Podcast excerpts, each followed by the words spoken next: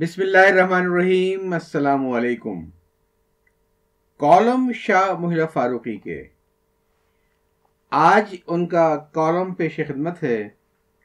گائے، گائے کا بچہ، گائے گپ. یہ کالم 6 اگست 1997 کو شائع ہوا تھا. آئیے سنتے ہیں.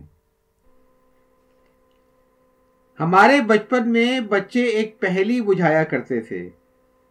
ہری تھی من بھری تھی، راجا جی کے باغ میں دوشالہ اوڑے کھڑی تھی. جب تک کسی کو اس پہلی کا جواب معلوم نہ ہوتا اس وقت تک دشواری رہتی، لیکن ایک بار جواب معلوم ہو جانے کے بعد تو بس بچوں کا ایک کھیل ہو جاتا تھا. پہلی شروع ہوتے ہی کوئی ایک بچہ چیخ اٹھتا، نکئی! نہیں، معاف کیجیے، غلطی ہو گئی، نکئی نہیں بلکہ مکئی. ساتھ ہی کوئی دوسرا بچہ چیختا تھا، بھٹو! نہیں، معاف کیجیے، غلطی ہوئی، بھٹو نہیں بلکہ بھٹا. آج کا دور آسانی کا دور ہے. پہلی تو بدل ہی گئی، ظاہر ہے جواب بھی بدل گیا اور آسان بھی ہو گیا. یعنی پہلی کھری تھی من بھری تھی، ملٹری کے فارم میں دوشالہ اوڑے کھڑی تھی. جواب: وہ گائے جو عارف مکئی، مکئی نہیں بلکہ نکئی، نے منصور الحق کو تحفے میں دی تھی.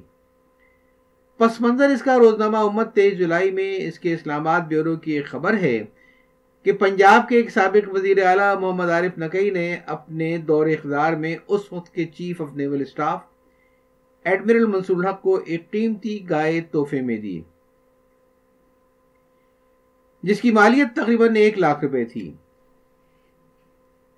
گائے جب ایڈمرل منصور الحق کو پیش کی گئی تو ساتھ ہی میں 10,000 روپے کے دوشالے کے علاوہ گائے کے گلے میں سونے کا تعویذ بھی پڑا ہوا تھا. ایڈمرل منصور الحق نے دیکھ بھال کے لیے گائے ملٹری فارم کے حوالے کر دی. گائے کی نگہداشت پر اٹھنے والے تمام اخراجات ملٹری فارم برداشت کرتا رہا. جب ایڈمرل منصور الحق کو مالی بدعنوانیوں کے سنگین الزامات کے بعد ملازمت سے قبل از وقت مستعفی ہونا پڑا تو ملٹری فارم کی انتظامیہ نے ایڈمرل منصور سے درخواست کی کہ اب وہ اپنی گائے ملٹری فارم سے واپس منگوا لیں، جس پر ایڈمرل منصور نے ملٹری فارم کی انتظامیہ کو ہدایت کی کہ وہ گائے فروخت کرے اور رقم انہیں دلا دیں. وہ گائے میں دلچسپی نہیں رکھتے. سنا تھا کسی زمانے میں حکومت کے پاس ایک چیز ہوتی تھی جسے توشہ خانہ کہتے تھے. جب کسی اعلیٰ عہدیدار کو کوئی قیمتی تحفہ ملتا تو وہ اسے توشہ خانے میں جمع کرا دیتا تھا، جہاں وہ چیز حکومت کی ملکیت ہو جاتی تھی. لیکن یہ سب دور جاہلیت کی باتیں ہیں. اب ایسا تکلف کوئی نہیں کرتا. اب تو گاؤ اور شیر گاؤ سب کچھ شیر مادر ہے. اگر تحفہ گائے ہے جو بحریہ کے کسی سربراہ کو کسی وزیر اعلیٰ نے تحفتاً دی ہو تو بجائے توشہ خانے کے اسے ملٹری فارم میں داخل کرا دیا جاتا ہے تاکہ وہاں اس کی دیکھ بھال اور دانے پانی کا انتظام سرکاری خرچ پر ہوتا رہے.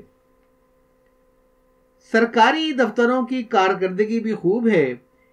قارئین کو یاد ہوگا کہ اسی کالم میں تقریباً 2 ماہ پہلے 2 قسطوں میں اس خبر پر تبصرہ کیا گیا تھا کہ مالی بدعنوانیوں کے باعث اپنے عہدے سے ہٹا دیے جانے کے باوجود منصور الحق نے بحریہ کے سربراہ کی رہائش گاہ خالی نہیں کی.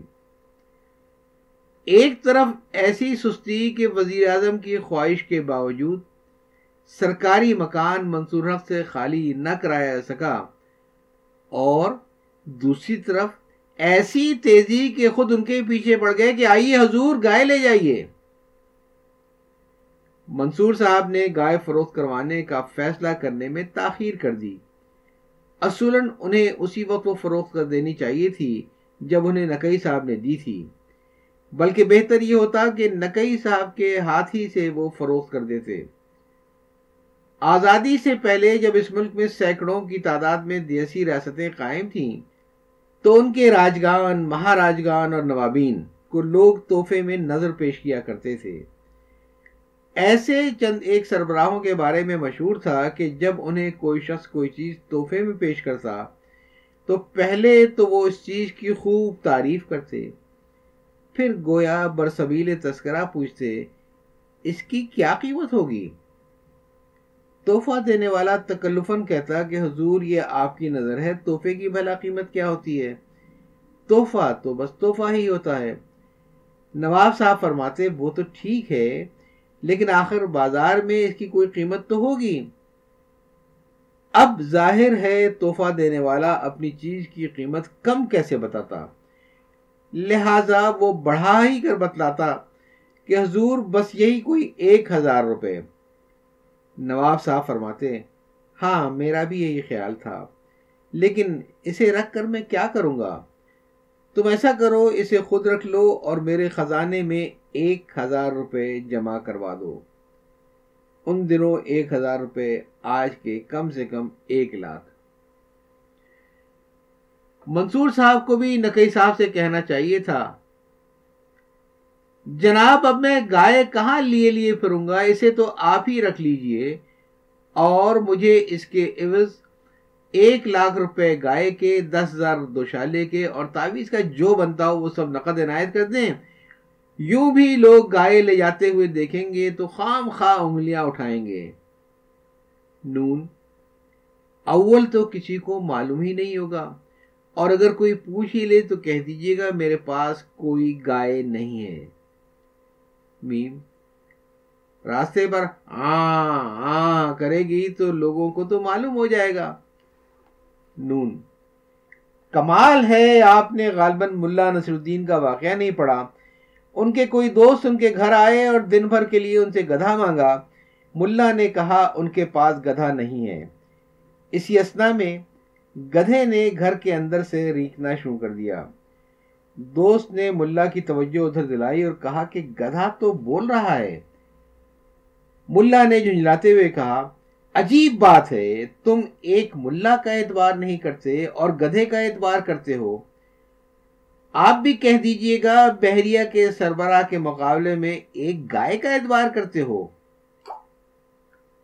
میم: ٹھیک ہے، اور پھر میں یہ سوچتا ہوں کہ اسے پہنچ کر اسے ملٹری فارم میں بھیج دوں گا، وہاں اس کی دیکھ بھال بھی ہوتی رہے گی اور کچھ دنوں میں لوگ اس کی ملکیت کا قضیہ بھی بھول جائیں گے۔ نون: یہ آپ نے صحیح سوچا، بلکہ میں ایک اور صاحب کو بھی مشورہ دوں گا کہ وہ اپنے گھوڑے بھی سرکاری فارم میں منتقل کر دیں۔ میم: ان صاحب کو آپ کے مشورے کی ضرورت نہیں ہے، وہ ماشاءاللہ خود بہت ذہین ہیں، اور پھر ایسا کر کے تو آپ خام خواہ آگائے مجھے مارواری صورتحال کا شکار ہو جائیں گے۔ جب انہیں معلوم ہوگا کہ آپ نے مجھے تحفے میں 1 گائے، 2 شالہ اور زیور دی ہے، تو پھر وہ اپنے لیے جو توقع قائم کریں گے اسے آپ خود سوچ لیجئے۔ نون: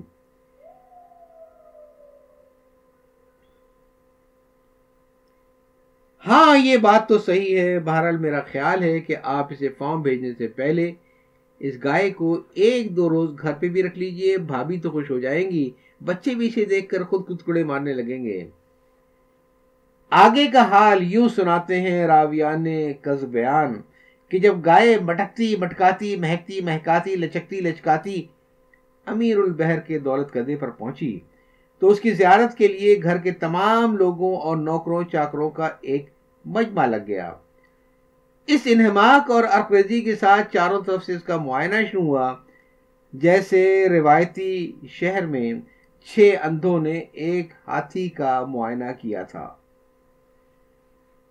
ملا ٹائپ کے ایک ملازم نے یہ کیفیت دیکھی تو خدا کا شکر ادا کرتے ہوئے کہا وہ تو خیریت گزری کہ وزیر اعلیٰ صاحب نے بقر صاحبہ کے گلے میں تعویذ ڈلوا دیا، ورنہ انہیں نظر لگ جانے میں کیا کسر رہ گئی تھی۔ اللہ وزیر اعلیٰ صاحب کو بھی نظر بد سے بچائے، بڑے محتاط آدمی معلوم ہوتے ہیں۔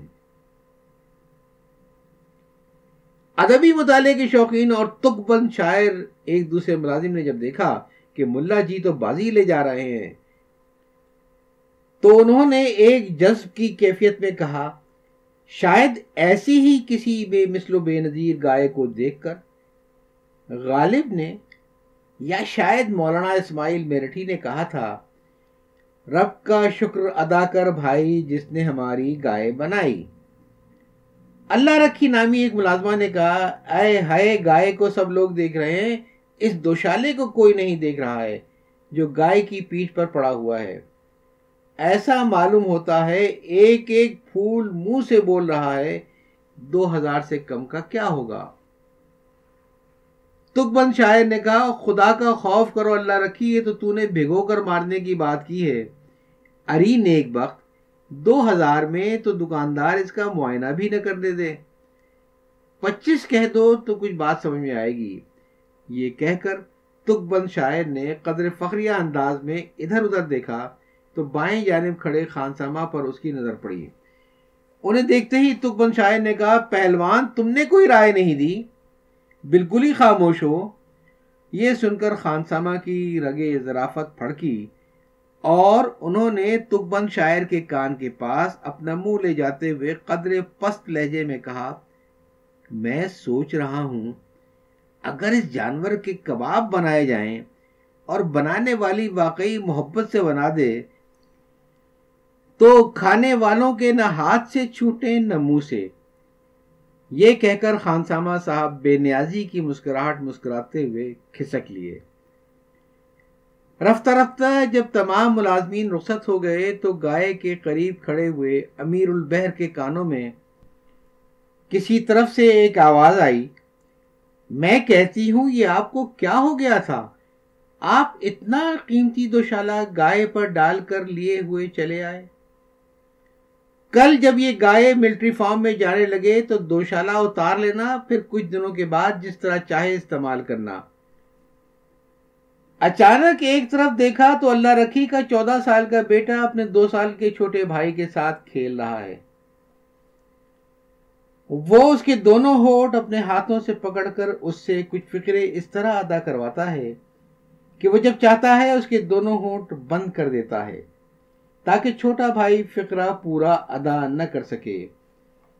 یہ مکالمہ کچھ اس طرح ہو رہا ہے، بڑا بھائی، کہو گائے، چھوٹا بھائی، گائے، بڑا بھائی، کہو گائے کا بچہ، چھوٹا بھائی، گائے کا بچہ، بڑا بھائی، کہو گائے کا بچہ گڑ کھاتا، اور چھوٹے بھائی کے جملہ پوری طرح ادا کرنے سے پہلے ہی اس کے ہونٹ بند کر دیتا، چنانچہ چھوٹا بھائی گائے گپ، پھر ہر طرف سناٹا ہی سناٹا۔ تو یہ تو تھا شاہ محی الحق فاروقی صاحب کا کالم گائے، گائے کا بچہ، گائے گپ، جو 6 اگست 1997 کو شائع ہوا تھا۔ اجازت چاہتا ہوں، اللہ حافظ۔